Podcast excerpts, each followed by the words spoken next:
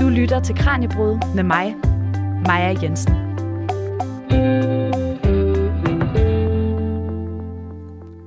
Hvis du går på Karen Bliksens Boulevard i Gellerup i den vestlige del af Aarhus, så kan du i de mørke timer se nogle neontegn, der lyser op på nogle af boligblokkene. Og det er et af de mange kunstprojekter, som man kan se i området.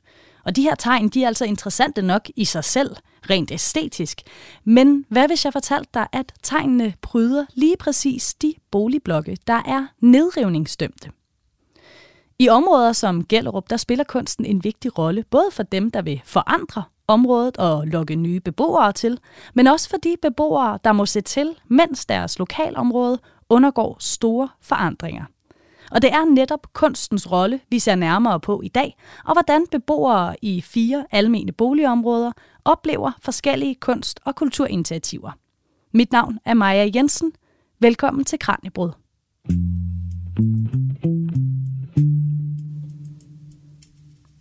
Min gæst i studiet i dag, det er Birgit Eriksson, der er professor på Institut for Kommunikation og Kultur ved afdelingen for æstetik og kultur på Aarhus Universitet. Velkommen, Birgit. Tak. Birgit, i dag der stiller vi skarpt på kunst og kultur i almene boligområder, og, og hvilken funktion øh, kunsten har, og hvordan den så opleves af beboerne.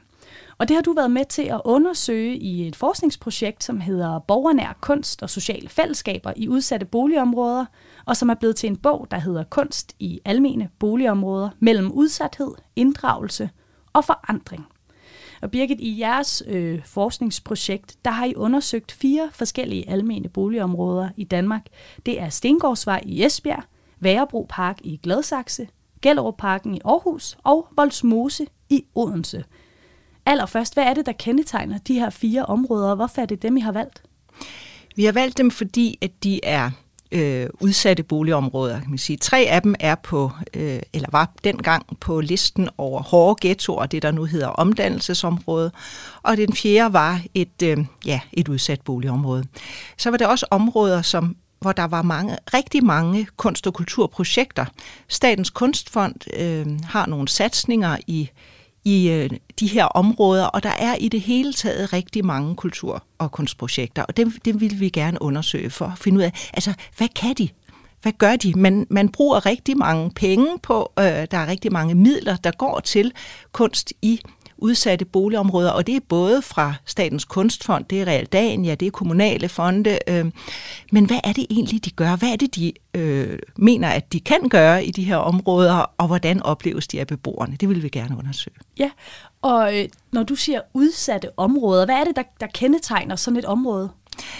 Ja, altså vi, vi vakler jo lidt, som man også kunne høre i din introduktion, mellem om det er almene eller udsatte boligområder. Øh, og vi går ind øh, i bogen, vi har skrevet, og, og siger, hvordan er de udsatte? Øh, og de omtales jo meget tit som udsatte boligområder, og vi går ind så og, og, og øh, altså baseret på vores undersøgelse, siger vi, de er udsat på tre områder. De er udsat for fattigdom, det er fattige områder simpelthen. Øh, øh, de er udsat for stigmatisering. Øh, det er områder, der har et dårligt omdømme. Øh, det gælder især måske øh, Gellerup og Voldsmose, som tit er i medierne, også når det egentlig ikke er omtale af dem, men bare omtaler af det, man kalder ghettoer, eller øh, et ord, som vi ikke øh, bryder os om at bruge, eller øh, problemer med, med de her områder i det hele taget.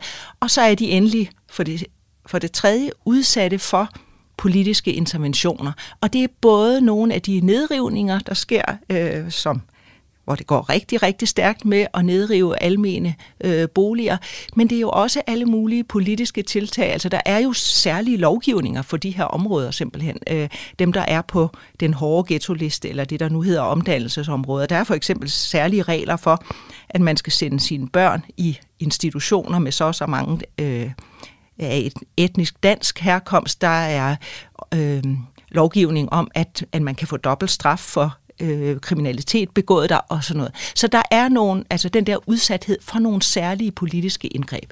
Så de er udsatte ikke bare ved, at beboere er svage eller hvad man nu har sociale Ja. problemer. Det er, det er mere komplekst end som sådan. Ja, så det er en bredere forståelse Ja. end normalt, når Ja. vi vil sige Ja.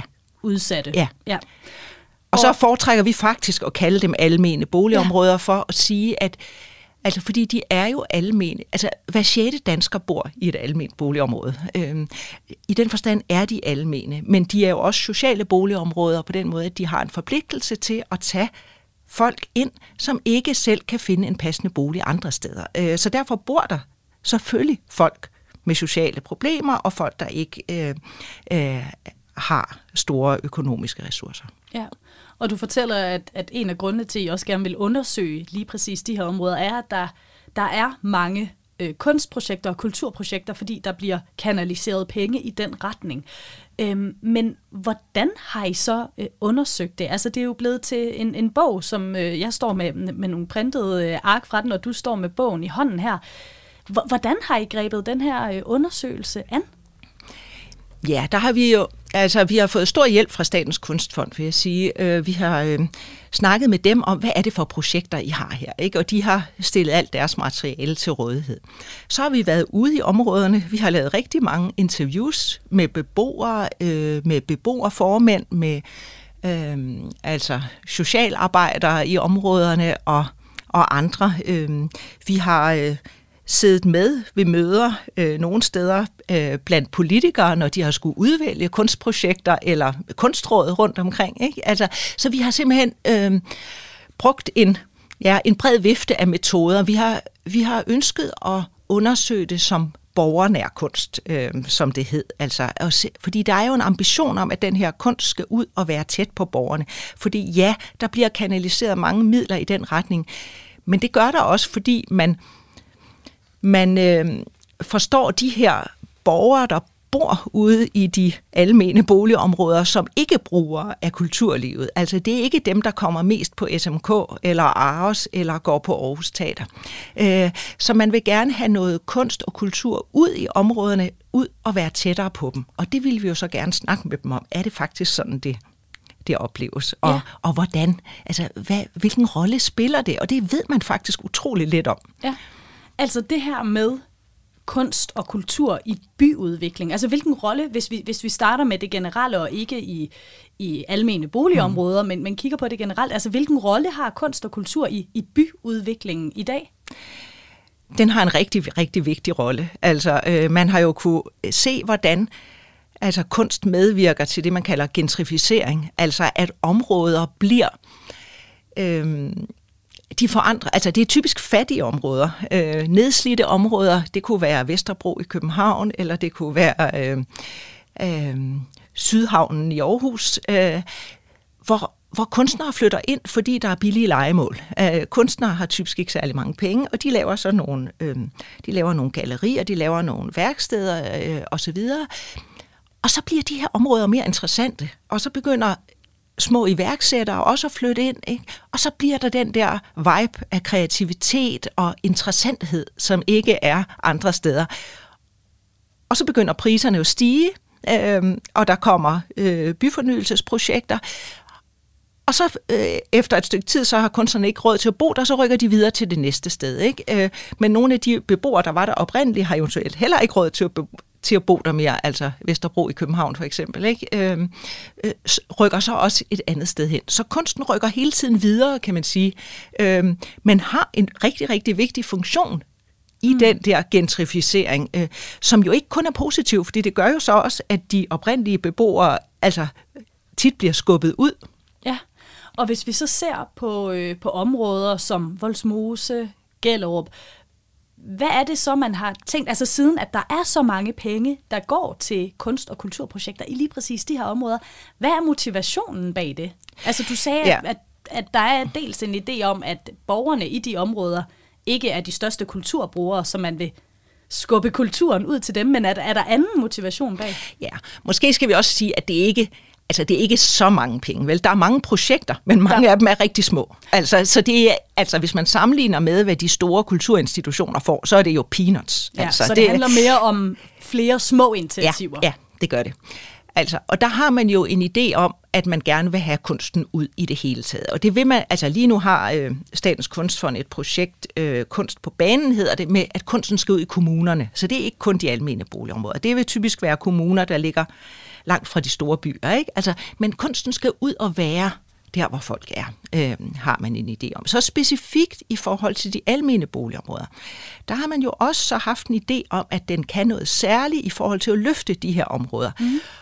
Og til, altså det skriver man eksplicit et sted, øh, altså at, at man vil kunne kunsten og kulturen vil kunne bidrage til at give dem nogle positive fællesskaber og værdier at være sammen om, i stedet for de negative fællesskaber, de ellers kan havne i. Ikke? Altså, så der er sådan en idé om, at nu kan, nu kan man øh, gå til kroki eller til musik, ikke? Altså, og det er bedre end at hænge på gaden, og især for de unge, ja. og blive, blive øh, lukket ind i noget, man ikke skulle have været inde i. Okay, så, så kunst- og kulturprojekter kan også blive sådan noget, der simpelthen alene det, at det er der, kan forandre både øh, livet for, for borgerne, der bor der, men også det her lille samfund derude, kan ja, simpelthen også blive det er i hvert fald forestillingen, ja. man har. Ikke? Ja. Altså, men også, at, at kunst og kultur så er noget, vi kan mødes om på tværs af kulturelle forskelle. Altså, at hvis man laver noget øhm, i Gellerup, så kan det være, at det også tiltrækker nogen fra Åby Høj, eller måske endda fra Aarhus C, ikke? Altså, som øh, er af dansk etnisk baggrund og er kulturbrugere, fordi det er interessant, ikke? og at man så møder hinanden øh, om noget, man kan være fælles om. Ja. ja. Og som en del af det her projekt, øh, Birgit, så har I udpeget fire sådan forskellige typer kunst- og kulturprojekter, som I har, I har fundet i de her områder. Og dem skal vi se lidt nærmere på nu.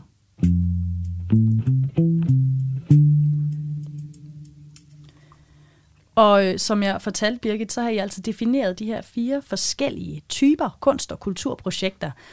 Og den første, den skriver I, har karakter af fysiske installationer og interventioner i boligområdet. Hvad kunne det for eksempel være, Birgit? Jamen, hvis, altså i Gellerup kunne det være øh, den bypark, man har lavet, som altså man kan sige, det er landskabsarkitektur, men i den bypark er der så en snoet sti, med nogle digte nede i, altså i underlaget, ikke? Altså nogen, der er...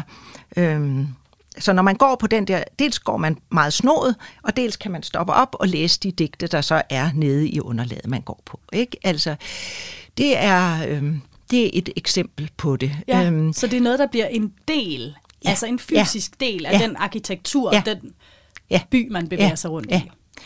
Øh, I Gellerup har man også på øh, den overgang, der er mellem City Vest og, og nordpå op til Karen Bliksens Boulevard, har man også øh, sat noget sådan en neon-installationer på gangbroen der, altså som, som, som gør noget, som giver det et andet udtryk. Og det, der karakteriserer dem her, og, og vi ser det alle steder, vil jeg sige, mm. øhm, det er, at det er installationer, der bryder med den modernistiske betonarkitektur, som er i de her områder, ikke? som jo er karakteriseret ved at være lysegrå eller mørkegrå, og ved at have de rette linjer, og ved at være ensartet. Øhm, øh, altså jeg, øh, nogen kan lide den, nogen kan bestemt ikke lide den, og sådan har det været fra starten af. Ikke? Altså det er, jo, det er jo bygget som virkelig gode, gode boliger faktisk, ikke? men, men øh, men de har så, altså det her modernistiske, øh, funktionalistiske look, med de ensartede betonblokke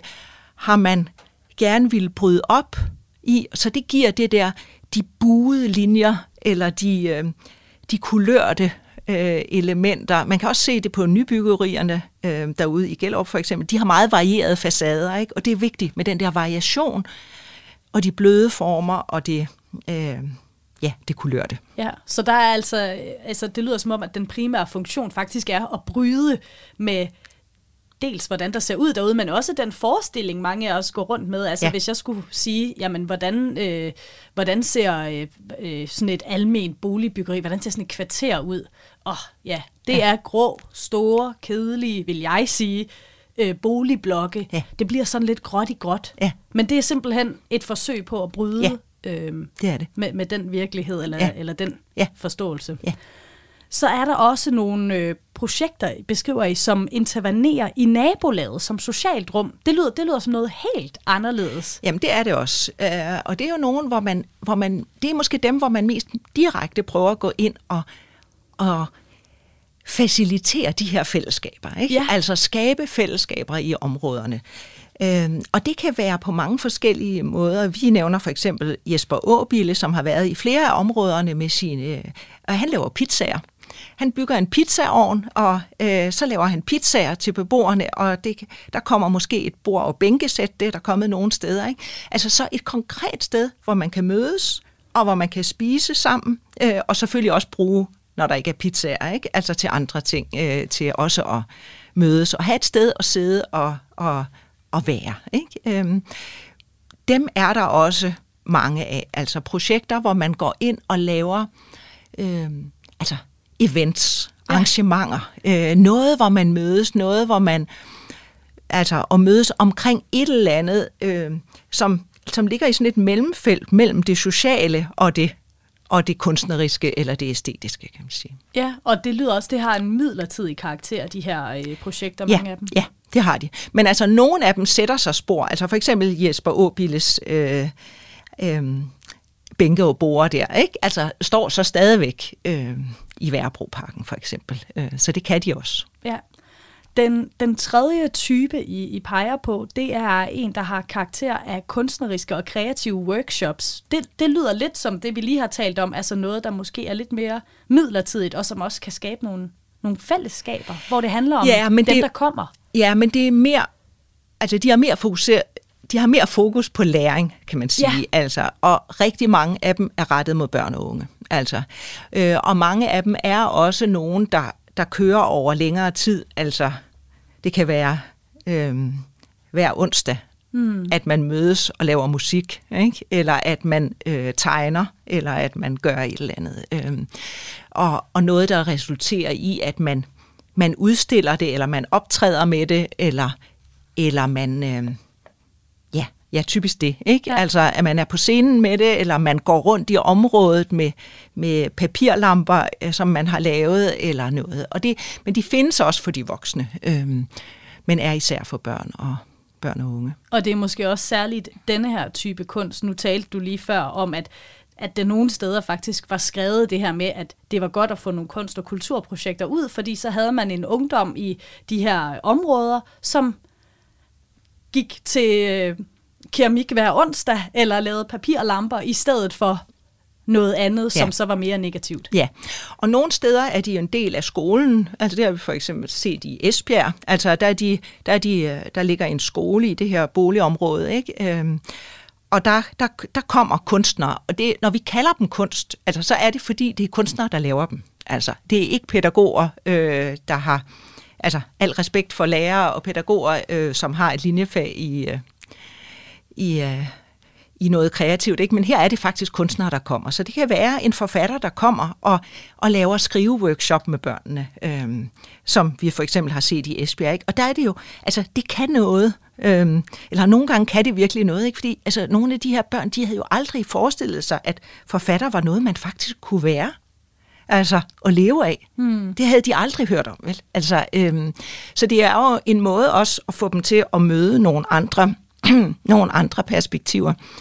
Generelt så er, øh, så er børn og de unge rigtig, rigtig glade for musik, workshops, øh, og det er noget, der godt kunne være noget mere af, og det er noget, de også er, er rigtig gode til. Ikke? Men, men der er mange forskellige. Siret Stue i Gellerup laver for eksempel også et, et byværksted, øh, hvor det handler om konkrete byggeting, altså byggebænke øh, eller, eller noget andet. Ikke? Så det behøver ikke at være altså kunstnerisk i den snævre, snævre forstand, men kan være altså kreative workshops af forskellige art. Vi kan se, at mange af forældrene, vi taler med, er faktisk meget stolte over det her, altså stolte over de ting, deres børn laver. Ja. Fordi det kan jo også være børn, som ikke nødvendigvis, øh, altså det er tit børn med, med dansk som, som andet sprog, ikke? Eller, øh, eller som er tosprogede børn, øh, som måske ikke øh, scorer de højeste karakterer i skolen øh, med dansk, men som så faktisk kan udfolde deres øh, kreative kompetencer her og,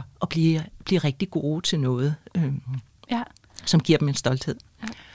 Den, den sidste type kunst- og kulturprojekter, I, I peger på, det er øh, nogen, der har et, et længerevarende engagement gennem mere permanent tilstedeværelse i området. Hvad, hvad kunne det være for noget? Ja, det er nogen, vi især har fundet i Gellerup ja. øh, i Aarhus. Øhm, altså det er, og det, dem vi nævner, det er, øh, eller dem der er der, det er Sigrid Stue og, øh, og Andromeda. Øh, det er sådan to kunstplatforme, eller platforme for samtidskunst øh, og kultur. Øh, Sigrid Stue har eksisteret derude i, i over 10 år, øh, Andromeda i over 5 år. Øh, og det er meget sjældent. Altså, øh, det ser vi faktisk ikke rigtig andre steder på samme måde. Øh, og det hænger sammen med, at mange af de her... Altså, det er meget projektmidler, der styrer de her indsatser i områderne. Ikke? Altså, der bliver udbudt en pulje, og så kan kunstnere søge den, eller boligområdet kan, kan søge den til et eller andet. Ikke? Men det der med at være der gennem lang tid øh, betyder rigtig meget. Altså Sigrid Stue rykkede derud øh, og har så haft forskellige små lokationer. Øh, de har været, først var de i en lejlighed, så blev den blok revet ned, så fik de en anden lejlighed, øh, som nu ligger i en blok, der også skal rives ned.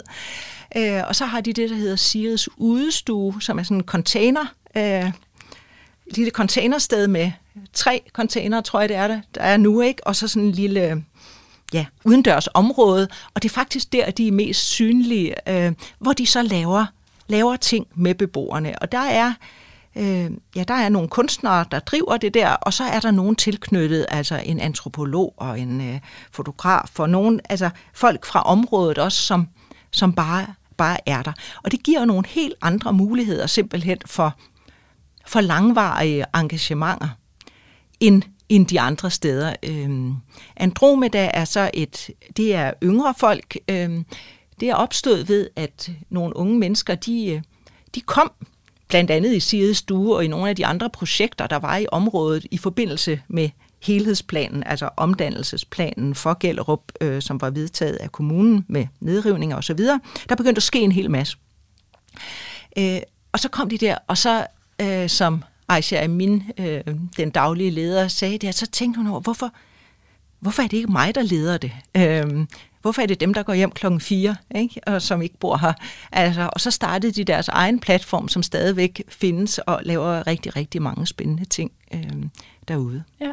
Men det lyder som om, at den primære barriere for, at det her for eksempel ikke findes i de tre andre områder, I har undersøgt, det er en, det er en økonomisk barriere. Det er simpelthen fordi, det er svært at få midlerne til noget, som ikke er et projekt, et enkeltstående projekt, men er noget, som, som er derude permanent. Ja.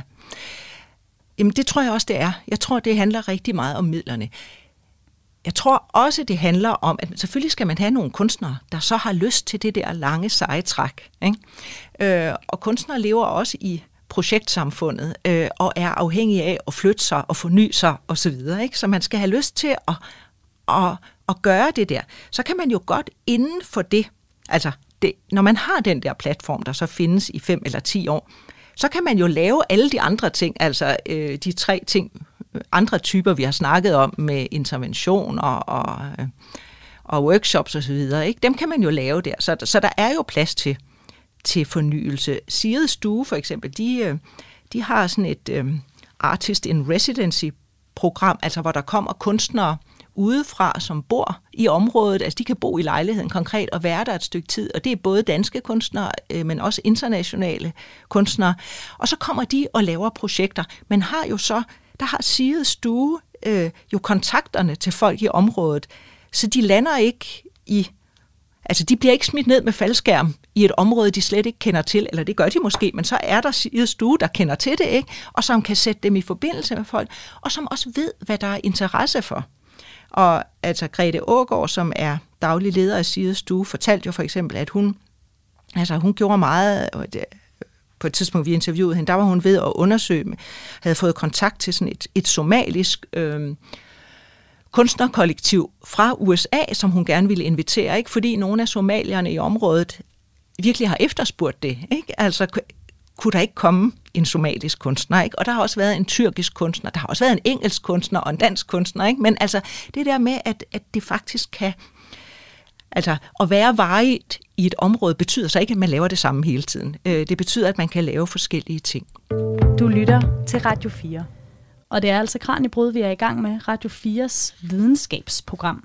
Jeg hedder Maja Jensen, og i dag der har jeg besøg af professor Birgit Eriksson fra Aarhus Universitet, der forsker i kunst i almene boligområder, hvilken motivation der ligger bag kunsten, og hvordan beboerne oplever den. Og Birgit, nu står vi, øh, jeg står og kigger på nogle af billederne fra, øh, fra din bog, eller fra jeres bog, og der er blandt andet et billede af et værk, der hedder Sten, Sti, Dige. Og det er øh, Sirids, øh, fra Sirids stue, nærmere bestemt Sirids udstue, som du også fortalte om lige før. Vil du ikke, vil du ikke starte med at beskrive, hvad, hvad er Stens Sti, Dige for et værk? Ja, det vil jeg gerne. Øhm, det er et værk af den danske kunstner Camilla Nørgaard, som hun lavede i 2020 sammen med nogle beboere. Og det ligger, altså det afgrænser Sirius uges udstue ud mod vejen, kan man sige. Og det er et værk, der er lavet af, altså det er et, et dige. Øh, det, det er det, det hedder. Ikke? Det, det består af sten øh, og en sti og et dige.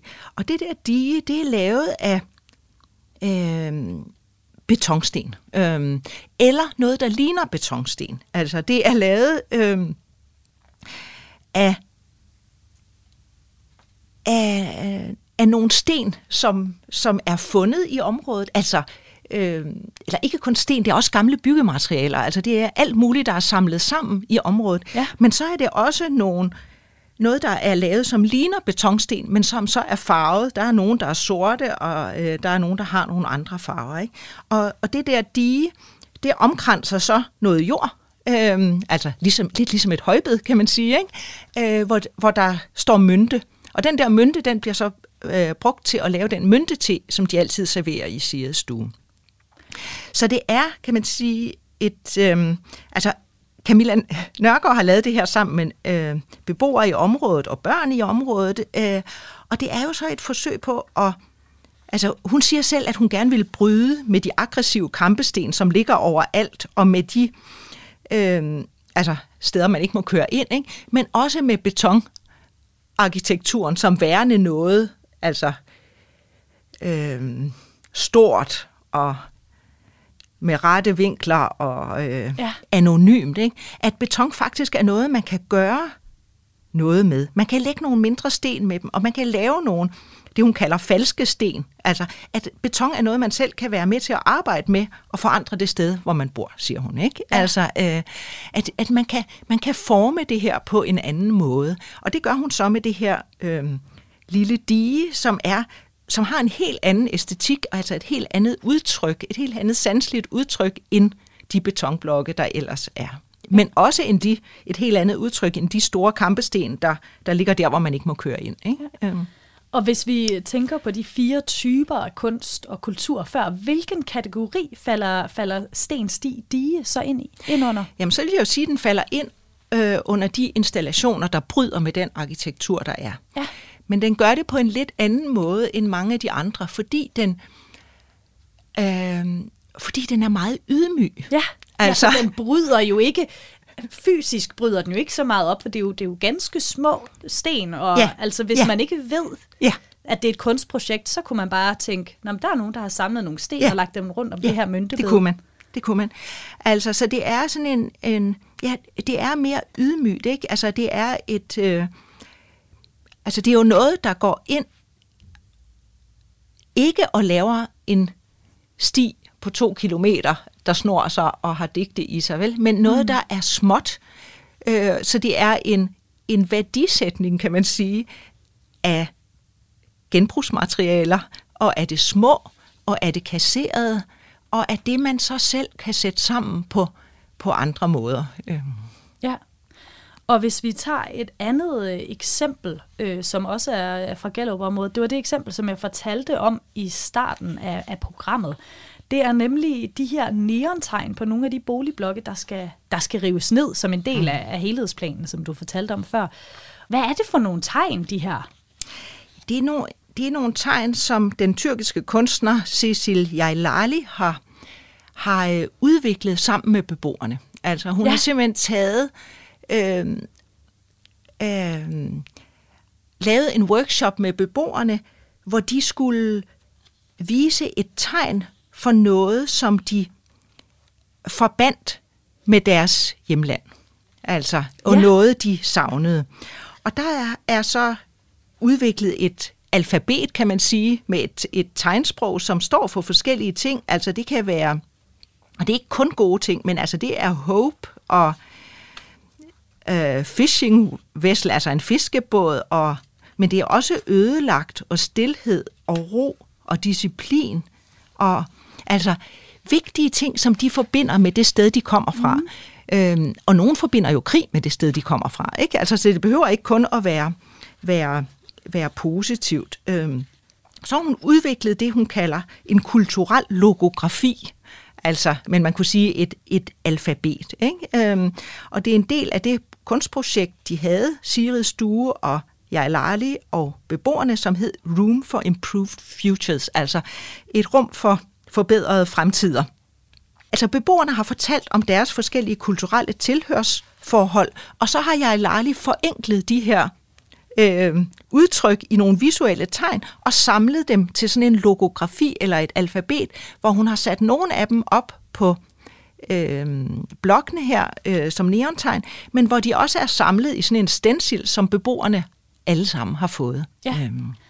Og kunstprojekter som både, både det her og, og, og Stensti Dige, det er jo, som du beskrev før, noget, der bryder med, med den her klassiske betonarkitektur, men på nogle ret stille måder. De larmer ikke så meget, men alligevel så kan man godt sætte ind i sådan en, en kritik, eller i hvert fald en kommentar på de forandringer, der sker i området. Hvordan det, Birgit? Jamen altså, det, det ser jo fremmedartet ud. Altså, hvis man kommer med vores latinske alfabet, så kan man godt se, at det er ikke det. Det, det er heller godt. ikke arabiske bogstaver, det kan man også godt se. Ikke? Men det er et eller andet der, som, man, som, øh, som er fremmedartet. Øhm, jeg synes, det er utroligt smukt, faktisk. Altså, det er virkelig, virkelig fint. Øhm, samtidig så er det jo vigtigt, det med, at det er, det er med vilje sat op på en af de blokke, der står til nedrivning i den næste runde. Øh, og det peger igen tilbage på, ligesom Sirids stue flytter også ind i en blok, der står til nedrivning. Ikke? Altså det er også en, man kan sige, det er en solidaritetsgestus med de beboere, der bliver øh, smidt ud. Øh, men det betyder også, i forlængelse af det, vi snakkede om før med gentrificeringen, at det her værk, det bidrager ikke på samme måde til en gentrificering, for det forsvinder faktisk.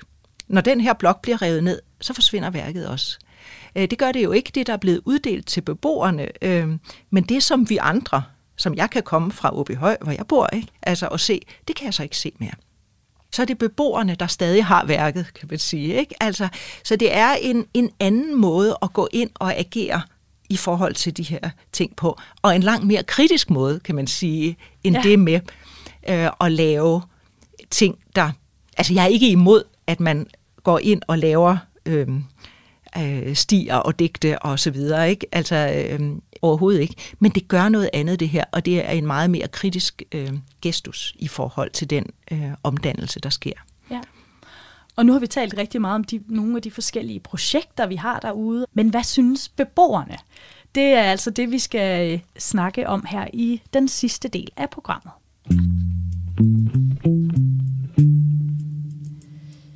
Og her i dagens program, der taler jeg altså med forsker Birgit Eriksson om kunst i almene boligområder. Og Birgit, et er jo selvfølgelig, hvilken tiltænkt funktion kunsten har. Det har vi også øh, talt om. Den her, hvad motivationen egentlig er bag øh, kunsten, og den her formative rolle, som, som man kan mene, at, at kunsten har. Men hvordan oplever beboerne i de her områder, som I har været i, øh, hvordan oplever de de her kunst- og kulturprojekter? Og er der nogen af dem, de er særligt glade for, og er der nogen af dem, de ikke mener bidrager positivt? Ja, øhm, øh, altså generelt vil jeg sige, at de er glade for de er glade for de varige projekter. Ja. Og det er jo nogen, hvor de, altså, hvor de kan opbygge en relation til kunstnerne. Det betyder ikke, at alle beboere er glade for dem. Altså hvis man tager ud i Gellerup, vil der være mange, der ikke aner, at Andromeda eller Sirius Stue findes. Øh, men der vil også være rigtig mange, der ved det, øh, og der vil være mange, der vil være glade for, at deres børn går der, og der vil også være nogen, der selv kommer til, til arrangementer. Ikke? Øh, og der, altså den måde, de omtaler det på, altså der har de tydeligvis stor, de har stor tillid til dem, altså øh, mange af dem, vi har talt med. Øh, specielt Andromeda, siger de jo så, øh, lederen der, hun er jo en af os, ikke? og det betyder noget. Om Sirius Stue siger de også, det er ikke et kommunalt projekt. Øh, det betyder også rigtig meget. Altså, det er nogen, der har en autonomi, kan man sige, altså, og har en, en, øh, en øh, street credit ja. derude øh, på en eller anden måde. Altså, og det får de jo ved at, at opbygge nogle relationer gennem mange år. Ja. Du siger det her med, at de er Sigrid Stue for eksempel, men også Andromeda, de er ikke fra kommunen. Hvorfor, hvorfor er det øh, et plus? Hvorfor giver det mere street cred, som du siger? Altså, det med at være... Altså, man bliver nødt til at forstå, at kommunen er også afsender på ghettoplanen på helhedsplanen for Gellerup, hvor der allerede er rigtig, rigtig mange blokke, der er revet ned, og der og anden runde skal snart gå i gang, og så er der endnu flere, der bliver revet ned. Og det betyder jo, at der kun må være, der må være maks 40 procent almene boliger i området, altså hvor der var 100 procent. Altså, øh, altså det er sindssygt så mange blokke, der bliver revet ned, og der bliver flyttet rigtig mange beboere. Ikke? Øhm, og de ved ikke, hvor de skal flytte hen, og, altså, og de oplever, også dem, der bliver boende, oplever jo bare at bo på en byggeplads i noget, der måske bliver 20 år i træk. Så de er, og der er mange, der er meget, meget øh, kritiske over for det. Ja. Den første helhedsplan blev vedtaget med beboerstøtte, med et lille flertal, men, men sådan som det så har udviklet sig, er, der, er de virkelig, virkelig kritiske over for det. Øh, og det er kommunen afsender på. Øh, og når kommunen så også kommer med nogle projekter, øh, så, så er det altså, så bliver de læst ind i den kontekst. Ikke? Altså, nu, øh, nu river vi blokken ned, og dine naboer skal flytte, ikke? og så kan du få en blå skulptur i stedet for. Ikke? Altså, ja. øhm, og hvor fedt er lige det? Øhm, så det er man skeptisk overfor. Så er man også skeptisk over for de de kunstnere, der ligesom bliver ja, smidt ned med faldskærm. Øh, øh, altså dem, der kommer, og der er flere beboere, der sådan lidt overbærende, altså griner lidt, når de siger, så kommer de her og vil lave noget, som vi har haft i 20 år. Ikke? Altså de ved ikke, hvad der er. Og der er faktisk rigtig, rigtig meget, der sker i Gellerup allerede. Ikke? Der er mange øh, etniske foreninger med, med, med kulturprogrammer, og der er meget, der allerede er der. Øhm, men der er sådan en forestilling om, at nu kommer man ud til en kulturel udørk, fyldt med det, man kalder ikke-brugere af kultur, ikke? og så skal vi lave et eller andet. Ikke? Øhm, og det er de meget skeptiske overfor. Ja. Der er også, øh, der er også noget ret interessant i forhold til, hvem kunsten er for. Øh, der er en af dem, jeg har talt med, øh, Elsebeth, øh, som, som siger det her med, at, at hun synes, hun kan se nogle, nogle tegn på, i, i forhold til hvilke kulturarrangementer, hvilke kunstprojekter, der får støtte, der kommer der ud, at hun siger, at, øh, øh, nu skal jeg lige se her, øh, at man, man måske ikke primært ønsker at adressere de nuværende beboere med dem, der gerne vil flytte til området. Ja. Altså, altså, vil det sige, at, at der er nogle af de her kunstprojekter, hvor at, at det kan skinne igennem, eller det kan blive opfattet som, at det er fordi, vi godt vil lokke dem fra Aarhus C ud og bo, og ikke at vi gerne vil, vil gavne eller, eller glæde dem, der allerede bor her. Sådan er der i hvert fald nogle af beboerne, der opfatter det. Ja. Altså, det er der klart. Og, og altså fra kommunens side, altså kommunen har faktisk øh, en Gellerup-pulje, som støtter projekter i Gellerup, og der skal man være i samarbejde med nogle beboere. Altså hvis man ikke kommer derfra, øh, man kan ikke bare som kunstner søge den, og så øh, ikke have noget samarbejde med nogen, der bebor, bor der. Og det har de jo lavet, fordi det var der nogen, der havde. Ikke? Altså ja. nogle af dem, vi siger, bliver smidt ned med faldskærm. Ikke? Øh, så der er altid et samarbejde, og det er en rigtig fin pulje, som, som støtter, øh, støtter gode ting. Øh. Men den vil så ikke støtte noget, som er lavet af for eksempel, øh, altså, som måske kun er somalisk eller tyrkisk kultur. Altså det skal være noget, der går på tværs af øh, de forskellige etniske grupperinger derude. Øh, og det kan man jo på den ene side godt forstå. Altså, øh, samtidig bliver det let sådan, at det bliver det, der så er dansk kultur, der bliver det, der er tværgående. Ikke sådan en forestilling om, at det danske er noget, der er altså øh, går på tværs. Øh, og det er det jo faktisk ikke derude. Altså, øh, og noget af det, der sker i Gellerup, som for eksempel øh, lederen af Gellerup Art Factory øh, har fremhævet, det er, at man i Gellerup er rigtig god til at lave festivaler, hvor de forskellige kulturforeninger bidrager med det, de nu har og ja. kan øh, og interesserer sig for. Ikke? Altså, øh, så det er ikke nødvendigvis sådan, at man, hvis man har tyrkisk baggrund, kun kommer til det i den tyrkiske, tyrkiske kulturforening. Der er faktisk også arrangementer, hvor man, hvor man øh, kombinere det. Men jeg ved ikke helt, var det svar på dit spørgsmål? Nu kan jeg ikke huske, hvad du spurgte om. Nej, men det er, det er fint, for vi, jeg vil gerne bevæge mig lidt over i. Nu talte du lidt tidligere om det her med, at at selvfølgelig det er jo kommunen, der afsender på, altså på helhedsplanen, og, og der er mange beboere derude, der jo simpelthen oplever de her forandringer ske rigtig hurtigt, øh, uden helt at kunne, kunne stille noget op. Og, øh, og der er også en af dem, I har talt med i jeres forskningsprojekt, der siger det her med, de siger, at det hele skal blive godt i år 2030, men der er altså otte år til ikke.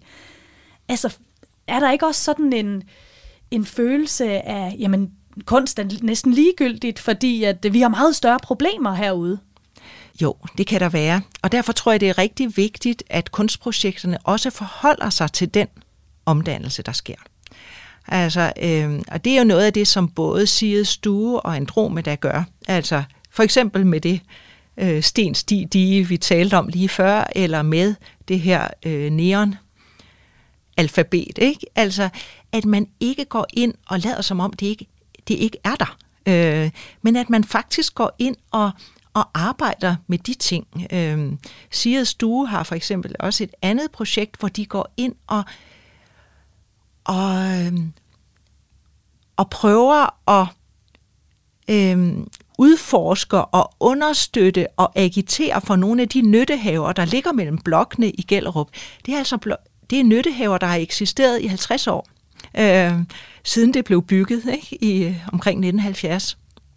Og der er nogle kvinder, øh, især kvinder, men også mænd, altså ældre kvinder og mænd, som dyrker grøntsager her, ikke? Og det er så bæredygtigt, som det kan være, ikke? Altså, og noget, som man jo prøver at lave i alle nybyggerier rundt omkring med små øh, byhaver og sådan noget, ikke?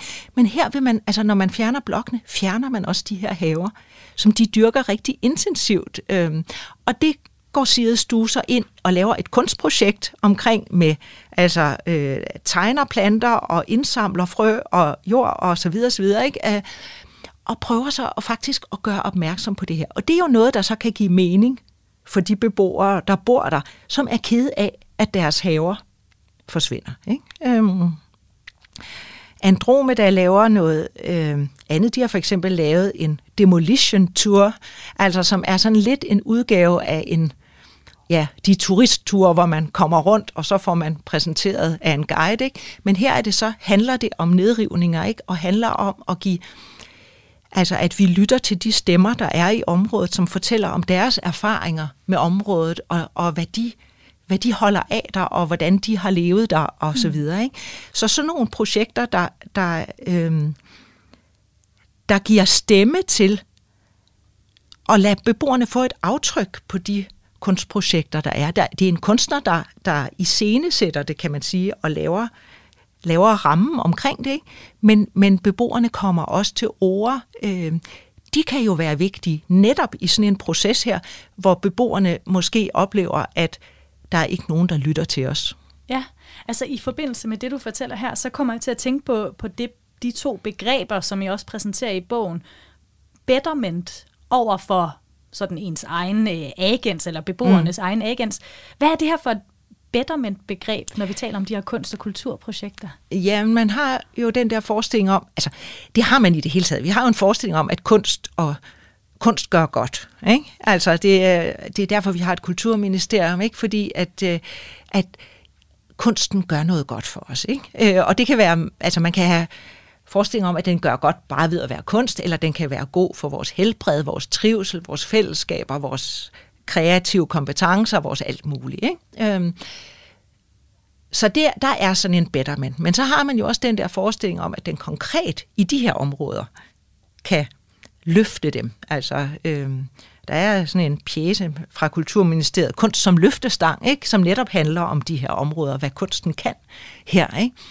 Og der er det så vi ser på, hvad er det, der skal løftes? Altså, er det, er det områderne, der skal løftes, øhm, eller er det beboerne, der skal forbedres? Ikke?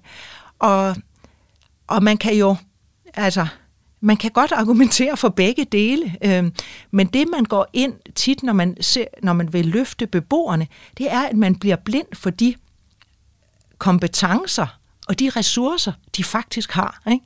Altså man ser dem som, som nogen, der ikke... Det er, altså, at det er en udørk uden kunst og kultur. Ikke? Og, det, og det er det jo ikke. Altså, øhm, en af vores... en af de kvinder, vi interviewer, hun siger det på den måde, at at man kommer øh, ud i området, og der er sådan en udbredt fordom om, at der, at der ikke er nogen ressourcer. Vi er jo fattige alle sammen. Vi kan ikke noget, og vi har ingen uddannelse. Ikke? Altså, øh, men der er faktisk mange, der kan noget. Der er mange, øh, øh, som har rigtig mange kulturelle øh, ressourcer og kompetencer. Øh. Men altså den der forestilling om, at man skal ud og redde nogen, ikke? altså øh, i stedet for Altså, at man nok, det beboerne argumenterer for her, eller siger mange af dem, det er jo at sige, spørg os, hvad vi interesserer os for. Spørg os, hvad vi gerne vil have. Ikke? Altså i stedet for, at man sidder, og det er igen den der kritik af kommunen, ikke? at man sidder derinde og finder ud af, at nu skal man redde os. Ikke? Altså, øh, vi har ikke behov for at blive reddet, vi har behov for, at man lytter til os. Øh, og det er jo noget, som, som øh, de to platforme, vi talte om tidligere, altså Sirius Duo og Andromeda, faktisk er i stand til, fordi de er i området. Øh, der er en somalisk kvinde, der fortæller os, hvordan hun, da hun kom som helt ung til Gellerup, øh, øh, og var flyttet til landet, ikke? Altså, øh, der noget af det første, hun lavede, det var, at hun lavede sådan en bænk med et somalisk flag på nede i sidestue. Og så har relationen bare udviklet sig siden dengang. Ikke? Altså så nu laver hun er med i den somaliske kulturforening, og de laver tit mad til arrangementerne dernede, og altså er meget stolte over den somaliske mad, øh, de laver. Men, men de laver også andre ting. Hun, hun har så, jeg kan ikke huske det, fem eller seks børn, ikke? Altså, øh, og sidder i forældrerådet på daginstitutionen. Og der har hun så taget initiativ til at involvere Side Stue i at lave en udsmykning i den her daginstitution. Ikke? Så det er jo et eksempel på noget, der kan, sådan kan det er faktisk så Camilla Nørgaard, der har gået ind og lavet den der. Ikke? Men det kommer fra den her beboer, som starter med at lave en bænk. Ikke? Ja. Altså, og så får mere og mere agens. Ikke? Altså, mm. øhm, men det er ikke fordi, der er nogen, der har, har altså, hun, hun beslutter sig selv, om det er en bænk, eller om det er mad, eller om det er udsmykning af en offentlig bygning. Ikke? Ja. Altså. altså her til sidst, Birgit, er der noget, som du tænker, man burde arbejde mere i den her retning, øh, når man ser på kunst og kulturliv i, i de her øh, områder? Altså, øh, er der noget, som, som jeres forskning lægger op til? Jeg synes, den lægger op til i hvert fald, at man skal være mere opmærksom på de ressourcer, der er i områderne. Altså, man skal give mulighed for, at beboere, kunstnere, der bor i områderne, som ikke har en kunstuddannelse fra en dansk institution, at de faktisk kan lave noget. Øh, altså, det skal, man, det skal man kunne støtte. Ikke? Noget, der kommer indefra. Og det kan være inden for alle kunstarter. Altså. Mm. Øh, så skal man være mere opmærksom på, hvad det faktisk er, beboerne gerne vil. For eksempel at sørge for, at der er øh, musik til de unge. Ikke? Altså at der er rap, øh, som er ekstremt populært. Altså. For det er også en måde, at, at de kan øh, udtrykke sig på, ikke? og øh, altså og, ja, selv få en stemme. Øh. Og så skal man give mulighed for længerevarende projekter. Altså længerevarende projekter, hvor som gør det muligt at opbygge en relation til beboerne, hvis det er en kunstner, der kommer udefra, og som, og som gør det muligt, at beboerne får et aftryk på, hvad der faktisk foregår. Mange tak, fordi du havde lyst til at, at besøge mig i studiet i dag og fortælle om din forskning i kultur og kunst i almene boligområder. Selv tak for dine gode spørgsmål. Jeg hedder Maja Jensen, og du har lyttet til Kranjebrud Radio 4's videnskabsprogram. Programmet er produceret af Videnslyd for Radio 4.